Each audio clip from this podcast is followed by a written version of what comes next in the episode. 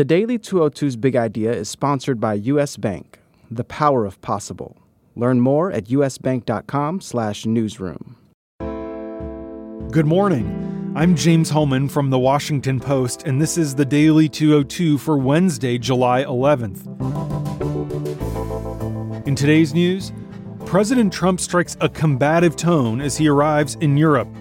The president also escalates the trade war with China again and Mike Pence admits that he still wants to overturn Roe v. Wade.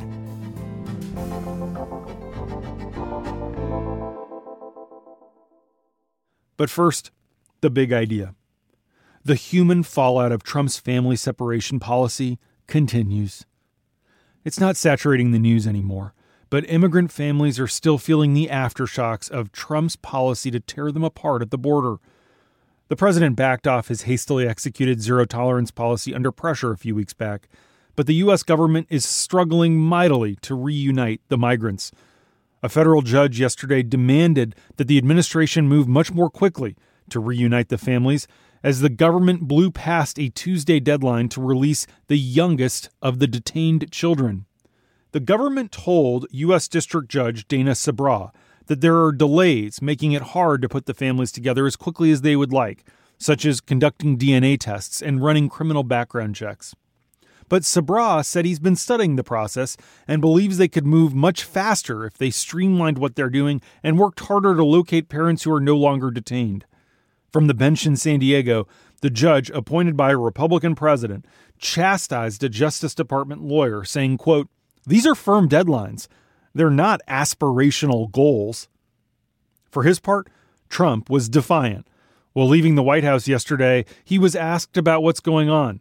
The president said he has this solution for migrant parents still waiting to see their kids. Well, I have a solution. Tell people not to come to our country illegally.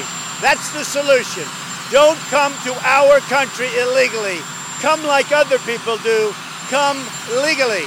Meanwhile, the stories continue to pile up of trauma that was needlessly inflicted. For example, some infant children, after being separated from their families for months now, no longer even recognize their parents. One mother had waited four months to wrap her arms around her little boy. Another had waited three months to see her little girl again. When the reunions finally happened on Tuesday in Phoenix, the mothers were met with cries of rejection from their children. When Milka Pablo, 35, was given her three year old daughter, Darlie, the little girl screamed and tried to wiggle free from her mother's embrace. According to the New York Times, Darlie cried, I want Miss. I want Miss. That's the name of the social worker at the shelter where she's been living since the mother and daughter were separated by federal agents at the southwestern border. And here's another reason for the holdup. According to one of the migrant shelters, the Trump administration is telling women who have been separated from their kids that they have to pay for the cost of the DNA tests required to prove that they're related. But these are immigrants who have no money or easy access to bank accounts.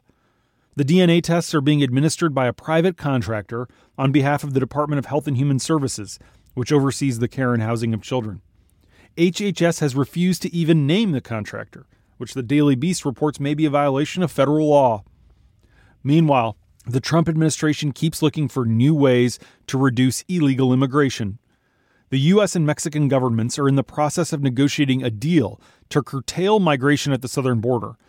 The proposal, known as a Safe Third Country Agreement, would require all asylum seekers transiting through Mexico to apply for protection in that nation rather than in the United States.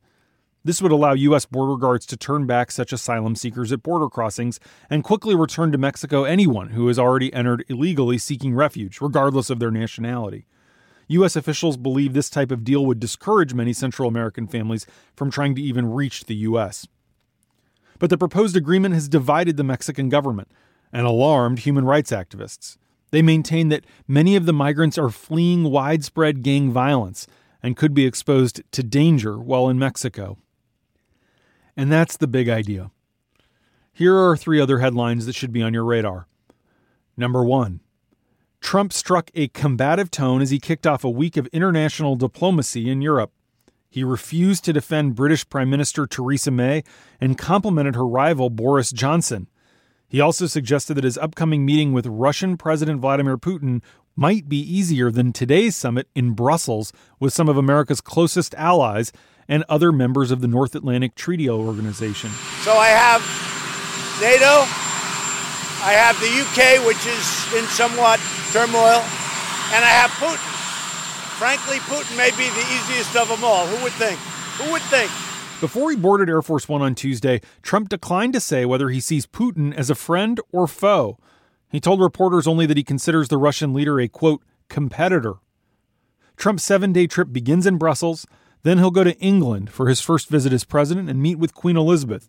Then it's off to Scotland for a weekend respite, where he'll golf at his private course. And finally to Helsinki for the meeting with Putin. Number two, Trump ramped up his trade war with China again, placing tariffs last night on an additional $200 billion worth of Chinese imports. This will make products like televisions, clothing, bed sheets, and air conditioners more expensive for American consumers. It's a response to China's response to Trump's initial tariffs on $34 billion worth of Chinese goods, which officially went into effect last Friday. Republican Senator Orrin Hatch from Utah, the chairman of the Finance Committee, says that this latest Trump move is reckless. U.S. companies continue to feel the effects in ways big and small. BMW announced yesterday, for example, that it will produce more of its SUVs in China instead of South Carolina because of the Trump tariffs. Number three, Senate Republicans commended Trump's pick of Brett Kavanaugh to replace Justice Anthony Kennedy, while Democrats launched what is probably a futile campaign to sink his nomination. Several Democratic senators, led by Minority Leader Chuck Schumer, said Tuesday that Kavanaugh's confirmation would cast into doubt a woman's constitutional right to an abortion, as well as the viability of the Affordable Care Act. While that strategy is an attempt to turn public opinion against Kavanaugh's confirmation, it's also aimed at the votes of two moderate Republican women, Susan Collins of Maine and Lisa Murkowski of Alaska. Each says they support abortion rights. Either of them could stop Kavanaugh's bid to become the next justice if they vote against him. Vice President Mike Pence admitted to CNN last night that he wants to overturn Roe v. Wade. He said recently that he wants abortion rights to be on the ash heap of history, and said last night that nothing has changed. But he also said that he and Trump never personally discussed the specific case with Kavanaugh. And I'm proud to be part of a pro life administration that's advanced pro life policies.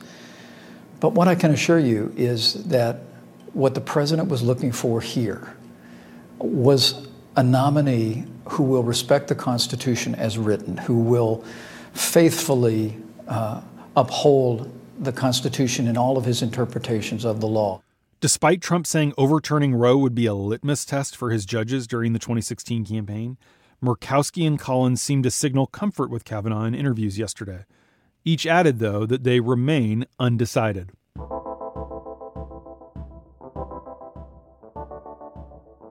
And that's the Daily 202 for Wednesday, July 11th. Thanks for listening. I'm James Hohmann. I'll talk to you tomorrow.